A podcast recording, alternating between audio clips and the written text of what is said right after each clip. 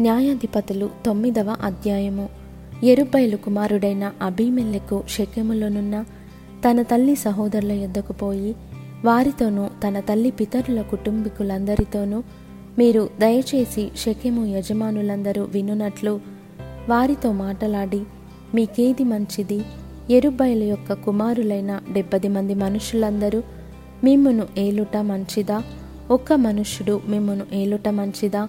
నేను మీ రక్త సంబంధినని జ్ఞాపకము చేసుకొనడి అని పలుకుడనెను అతని తల్లి సహోదరులు అతని గూర్చి శకెము యజమానులు వినునట్లు ఆ మాటలన్నీ చెప్పగా వారు ఇతడు మన సహోదరుడనుకొని తమ హృదయము అభిమెలకు తట్టు త్రిప్పుకొనిరి. అప్పుడు వారు బయల్బెరీతు గుడిలో నుండి డెబ్బది తులముల వెండి తెచ్చి అతనికియ్యగా వాటితో అభిమెలకు అల్లరి జనమును కూలికి పెట్టుకొనెను. వారు అతని వశమున నుండిరి. తరువాత అతడు ఒఫ్రాలోనున్న తన తండ్రి ఇంటికి పోయి ఎరుబ్బయలు కుమారులను తన సహోదరులునైన ఆ డెబ్బది మంది మనుషులను ఒక్క రాతి మీద చంపెను. ఎరుబ్బయలు చిన్న కుమారుడైన యోతాము మాత్రమే దాగియుండి తప్పించుకొనెను. తరువాత షెకెము యజమానులందరూ మిల్లో ఇంటి వారందరూ కూడి వచ్చి షెకెములోనున్న మస్తకి వృక్షము క్రింద దండుపాలెమునొద్ద అభిమెలెకును రాజుగా నియమించిరి. అది యోతామునకు తెలియబడినప్పుడు అతడు పోయి గెరిజీము కొండ కొప్పున నిలిచి ఎలుగెత్తి పిలిచి వారితో ఇట్లనెను షకిము యజమానులారా మీరు నా మాట వినిన ఎడల దేవుడు మీ మాట వినును. చెట్లు తమ మీద రాజును ఒకనిని అభిషేకించుకునవలెనను. మనస్సు కలిగి బయలుదేరి మమ్మను ఏలుమని ఒలీవ చెట్టు నడుగగా ఒలివ చెట్టు దేవునిని మానవులను దేని వలన నరులు సన్మానించుదురో ఆ నా తైలము నియకమాని చెట్ల మీద రాజునయుండి ఇటు అటు ఊగుటకు నేను వచ్చేదనా? అని వాటితో అనెను. అప్పుడు చెట్లు నీవు వచ్చి మమ్మను ఏలుమని అంజురపు చెట్టును అడగగా అంజురపు చెట్టు చెట్ల మీద రాజునయుండి ఇటు అటు ఊగుటకు నా మాధుర్యమును నా మంచి ఫలములను నేనియ్యక మానుదునా? అని వాటితో అనెను. అటు తర్వాత చెట్లు. నీవు వచ్చి మమ్మను ఏలుమని ద్రాక్షవల్లి నడుగగా. ద్రాక్షవల్లి దేవునిని మానవులను సంతోషపెట్టు నా ద్రాక్షరసమును. నేనియ్యక మాని చెట్ల మీద రాజునయుండి ఇటు అటు ఊగుటకు నేను వచ్చేదనా అని వాటితో అనెను. అప్పుడు చెట్లన్నీయు నీవు వచ్చి మమ్మను ఏలుమని ముండ్ల పొద యొద్ద మనవి చేయగా ముండ్ల పొద మీరు నిజముగా నన్ను మీ మీద రాజుగా నియమించుకున్న గోరిన ఎడల రండి నా నీడను ఆశ్రయించుడి. లేదా అగ్ని నాలో నుండి బయలుదేరి లెబానును దేవదారు చెట్లను కాల్చివేయునని చెట్లతో చెప్పెను. నా తండ్రి మీ నిమిత్తము తన ప్రాణమును నిర్లక్ష్యపెట్టి యుద్ధము చేసి మిద్యానీయుల చేతిలో నుండి మిమ్మును విడిపించెను. అయితే మీరు నా తండ్రి కుటుంబము మీదికి లేచి ఒక రాతి మీద అతని కుమారులైన డెబ్బది మంది మనుషులను చంపి అతని పనికత్తె కుమారుడైన అభిమెలకు మీ సహోదరుడైనందున షెకెము వారి మీద అతనిని రాజుగా నియమించి ఉన్నారు. ఎరుబయలు ఎడలను అతని ఇంటి వారి ఎడలను మీరు ఉపకారము చేయకయు అతడు చేసిన క్రియలకు మీరు ప్రతిక్రియ చేయకయు అభిమెలకును రాజుగా నియమించుకొనిన విషయములో మీరు న్యాయముగాను యథార్థముగాను ప్రవర్తించిన ఎడల నేడు మీరు ఎరుబ్బయలు ఎడలను అతని ఇంటివారి ఎడలను సత్యముగాను యథార్థముగాను ప్రవర్తించిన ఎడల అభిమేలకునందు సంతోషించుడి. అతడు మీ అందు సంతోషించునుగాక. లేని ఎడల అభిమేలకు నుండి అగ్ని బయలుదేరి షకెము వారిని మిల్లో ఇంటి వారిని కాల్చివేయునుగాక. షెకెము వారిలో నుండి మిల్లో ఇంటి నుండి అగ్ని బయలుదేరి అభిమెలకును దహించునుగాక అని చెప్పి తన సహోదరుడైన అభిమెలకునకు భయపడి యోతాము పారిపోయి బెయేరునకు వెళ్ళి అక్కడ నివసించెను. అభిమెలకు మూడు సంవత్సరములు ఇస్రాయేలీల మీద ఏలికయ్యై ఉండెను.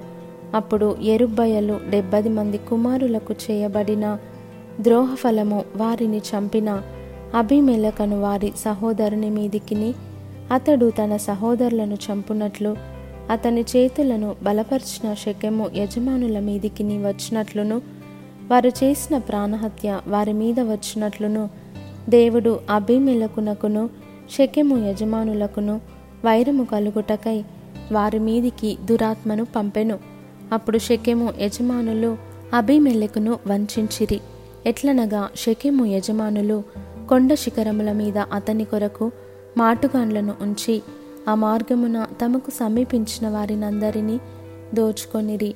అది అభిమెలకునకు తెలుపబడెను. ఎబెదు కుమారుడైన గాలును అతని బంధువులను వచ్చి షెకెమునకు చేరగా షెకెము యజమానులు అతని ఆశ్రయించిరి.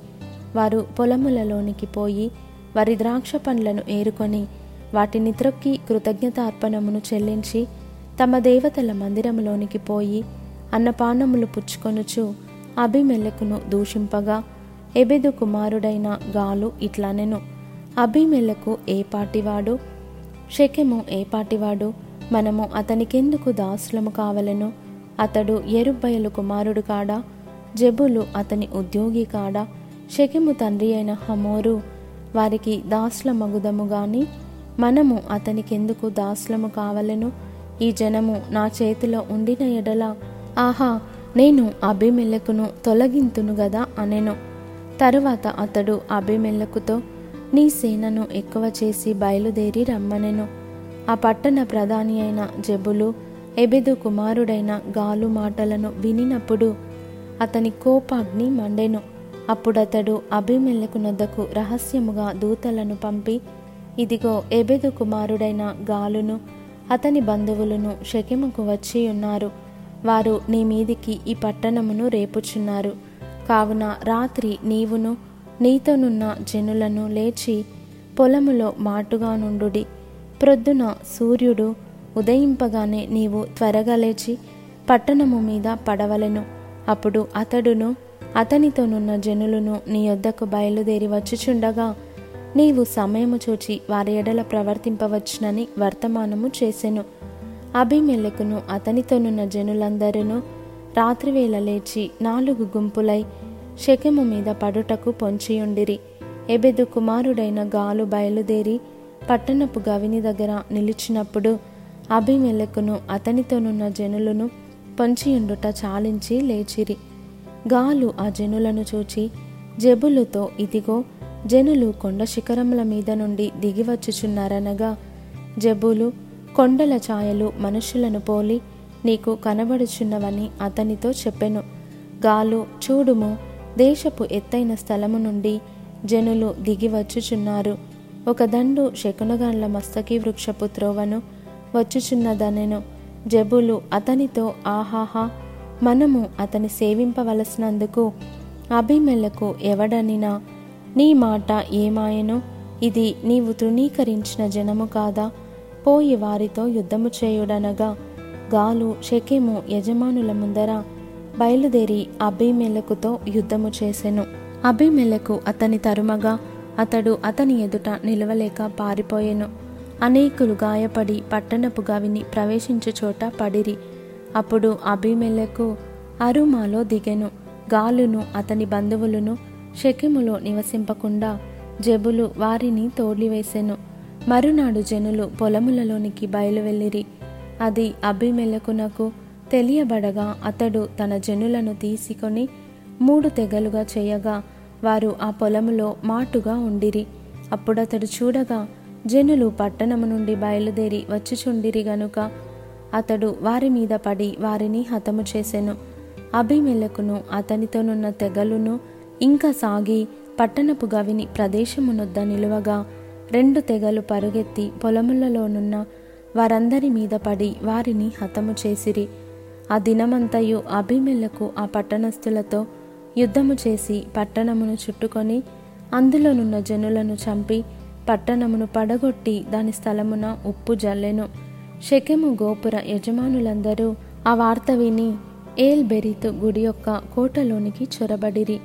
షెకెము గోపుర యజమానులందరూ కూడియున్న సంగతి అభిమెలకునకు తెలుపబడినప్పుడు అభిమెలకును అతనితోనున్న జనులందరూ సల్మోను కొండనెక్కి అభిమెలకు గొడ్డలిని చేత పట్టుకొని చెట్ల నుండి పెద్ద కొమ్మను నరికి ఎత్తి భుజము మీద పెట్టుకొని నేను దేని చేయుట మీరు చూచితిరో మీరును నేను చేసినట్టుగా దానిని త్వరగా చేయుడని తనతోనున్న జనులతో చెప్పెను.